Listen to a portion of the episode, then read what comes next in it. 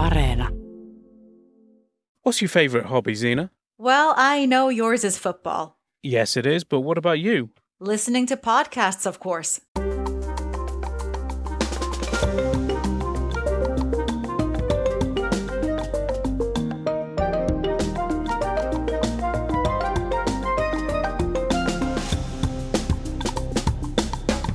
Hello, and welcome to All Points North, the podcast that's always in the fast lane. I'm Zena Iovino, and joining me today is Egan Richardson. Hi, Egan. Hi, Zena. Egan, you may remember that a few months ago, we looked at a petition to reform the immigration service, Migri. Yes, I do. Uh, petitioners said the agency should help smooth immigration, which Finland says it wants, instead of being an obstacle to it. I guess that's fixed now, right? Not quite. Sanna Marin's government has said it wants to at least double the number of people coming from abroad to work and study here by 2030, so there has been some action when it comes to actually letting people in. Is this the two week visa fast track we've been hearing about recently? Yes, Finland says it is opening up a new fast track immigration lane for specialists and entrepreneurs next June. That's according to Labour Minister Tuula Haatainen. You've been talking to one firm that's been quite vocal about this, haven't you? That's right. Marco Ignatius of Supercell told me that their recruits have had to wait more than half a year to get their residence permits. From outside EU, the first hurdle, of course, is the residency permit. And that process might take months. I, I believe for our folks, probably the longest periods have been over half a year. Uh, so so that's one big thing and of course before you can even start tracking kind of that processing time a lot needs to happen before that so in many cases it might require for example people to travel to third countries for personal identification sessions and that sort of things and there we heard from Marco Ignatius, head of general counsel at Supercell. Okay, but I thought we were supposed to talk about things improving. That's right. Well, I did speak with Labour Minister Tuula Haatainen, who was pretty upbeat. Next summer, we will launch a fast track for growth entrepreneurs and their family members. It means that the person submits an electronic permit application, and then the decision on it will come in two weeks.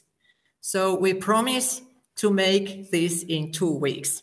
You've been in government now for about two years. Some critics might say, hmm, why did this take so long? We're halfway through your term because we've been talking uh, about this for years. Uh, we have, uh, we know that in, in Finland starts these processes now too late. We know that. So former government didn't pay attention very much to this issue. So this government has faced the music and, and sees what the situation is. We need people to come to work here from abroad, outside European Union, and we also see that there are many, many bureaucratic um, hindrance, things that make these processes so so slow. Now, in addition to this immigration fast lane, Finland is looking to issue what it calls D visas to help speed things up. Now, this means that applicants can complete their applications abroad and then travel to Finland before actually receiving their physical residence permits. This is all very well for the individual themselves, but what about their families? Even if all the paperwork is sorted on time so people can go to the job they've come to Finland to do, it can be difficult for the people around them to adjust. Oh, interesting. You should say that as this is something Marco Ignatius from Supercell highlighted. It's turned out to be very, very surprisingly difficult for the spouses to find work in Finland, even though they are uh, generally really highly educated and, and uh, eager to work. It seems that Finnish companies, especially those who might not have experience in recruiting foreign workers, they seem to have some they, some challenges, and maybe I, I would encourage them to be more bold in in terms of recruiting that first, maybe not excellent Finnish speaker, and try that option because I would argue that there are a lot of jobs here in Finland where you don't necessarily need as a number one criteria that you are a native Finnish speaker. Did you know that the majority of municipalities are giving kids a free hobby this year? I did not know that. It sounds great. The program is called Finland's Hobby Model, and the idea is to make afternoon hobbies available to everyone, primarily by housing them in schools. The program is modeled on a similar system that started in Iceland in the 1990s. Some 235 Finnish municipalities are taking part this year after getting central government funding. This sounds like something a lot of families would be interested in. It does. I reached out to Anna Puhakka, who's running the in school hobby program for the city of Vantaa. Basically, the idea is to create hobby opportunities that aren't restrictive um, be- because of your financial background or by any kind of disabilities or potentially neurodivergencies or any kind of cultural differences. So basically being able to actually give everyone an equal footing to create hobby opportunities what we do is we are trying to make sure that it is as easy as possible to take part in it. So it either happens during the school day, after the school day, or like just adjacent to it. So that's the main point of it. Well, Vantaa has, uh, well, we've got tens of different types of hobbies. So we've got everything from the arts and culture, which includes things like fine arts, theater, circus, um, animation and film, escape room hobby. There is also like role playing hobbies, and from the arts and cultural sector. Then we've also got different hobbies that don't fit a categorical mold, so to speak. So there's things like aviation is an actual hobby. We've got hip hop culture. Um, we have r- robotics and coding and um, game design uh, we've got a lot of different ones from uh, from different sports, from football, parkour is off like pretty much the number one that has come out in all of the sort of national um, inquiry system. So there was this big survey for the children about what kind of hobbies they would like, and parkour was definitely the winner of that one. And that was Anna Puhakka from the city of Vantaa. She also told me that in some cases, the city will bus kids to activities like bowling, climbing, or swimming if these venues aren't near the school. Now, local practices can depend on where you live. In some cities like Helsinki, the program is aimed at kids from grades 3 and up, whereas others may offer free hobbies from first grade. So do check out your municipality's website or contact your local school to learn more.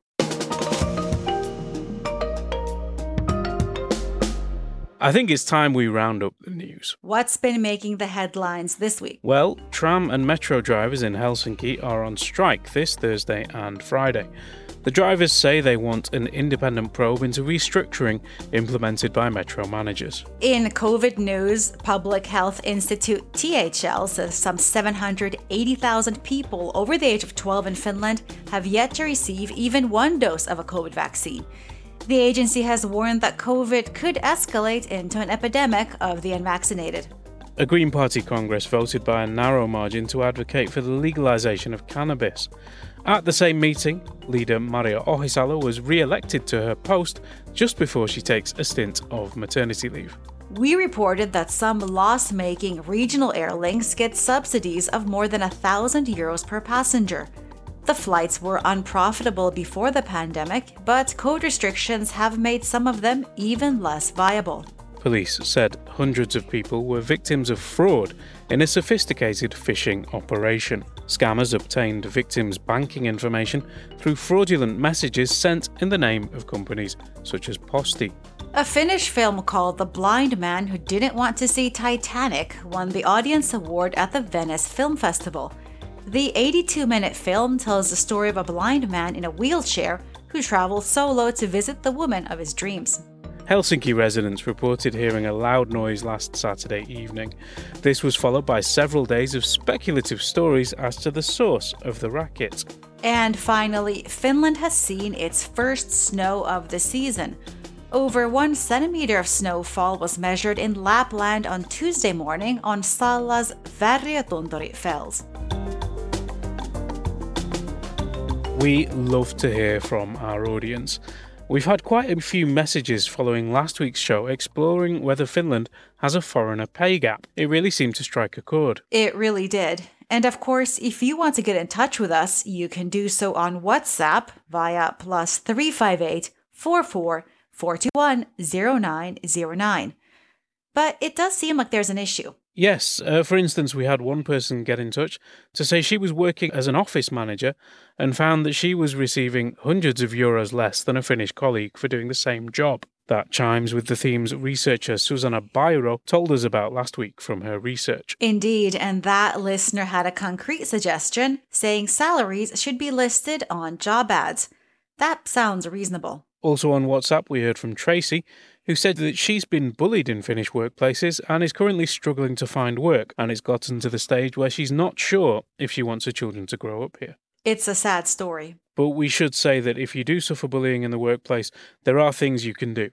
Each workplace should have an employee representative who is often, but not always, a union shop steward who can hear your complaints. If they can't assist you, then you can call your trade union for legal advice. There is research coming out soon, isn't there? Yes, I have seen a copy of Susanna's report on the immigrant experience in Finnish workplaces, and it makes for sad reading in places. It's out soon, and we'll cover it when it's published. Knowing the problem is a key part of it. And on that note, we have this message from Luciana who says, I have a comment or question on last week's podcast episode. You mentioned the English speaking community is the fifth largest language group in Finland. But does that only count people who have English as their first language? A great question. Uh, and of course, the answer is yes. We only count people whose mother tongue is English, um, but that misses huge swathes of the population who have some other native language but use English far more and might even speak it at home. But we can only count what the statistics show, right? That's true, and Luciana has a suggestion. People should be able to record second or third languages in the population register. That would give a truer picture of how many people use English in Finland and might help target services better. That's an interesting idea, but as we've heard on this show earlier this month, language politics in Finland is a minefield. Indeed, it is. Uh, but if you have ideas on that or anything else, do get in touch and let us know. You can reach us via WhatsApp on plus 358 44 421 0909. Did you know that you can play Aussie rules football, rugby, and even hurling in Finland? Well, I did learn that after talking to our colleague Ronan Brown, who's been looking at minority sports in Finland. Well, uh, I've looked into quite a few sports here. It's an area of interest for me. So Gaelic football and, and hurling because I'm Irish. That I, I, been involved in those. And then rugby and especially snow rugby, which is played in February in Jyväskylä. Covered that for, for Yle, Yle News. Um, uh, American football, um, Australian rules football. Um, we've also we've had a couple of articles about cricket in Finland. Um, field hockey was another thing that we've looked into. So those kind of sports, sports that would be quite popular in the countries where they are played, but then relatively minority in Finland. I also asked Ronan what kinds of challenges foreign sports here face in getting established. Firstly, getting the word out there is the biggest challenge, and getting the numbers uh, getting the right amount of numbers to actually play a game of the sport. I think that's the number one challenge that that these minority sports enthusiasts face. And then I guess once you get people to come along to one session, it's also a challenge to get them to come back. And and one of the biggest challenges that I've heard from all of the sports that I've I've spoken to in Finland is that uh, there's a huge discrepancy between the people who have played the sport since their childhood and then the people who are coming along for the first time. So there's a huge skills gap there. And that makes a big difference because no one wants to be playing a sport that they're just starting against somebody who's really, really skilled. So the enthusiasm wears down very quickly. So people who organize the, the games have to adapt to that challenge. And I've heard some really innovative ways of how they do that. So they change the rules a little bit so that the more skilled players have to sort of come down a level or, or two so that the game is a li- little bit more fair and ultimately that's a good thing because it's it's about the sport surviving rather than winning that one game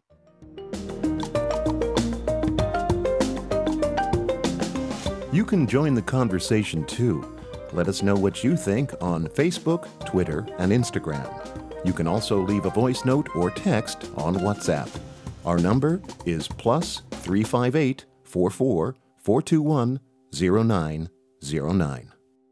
Egan, we don't waste any food on this show, but did you know that around 6% of all the food people in Finland buy ends up in the garbage?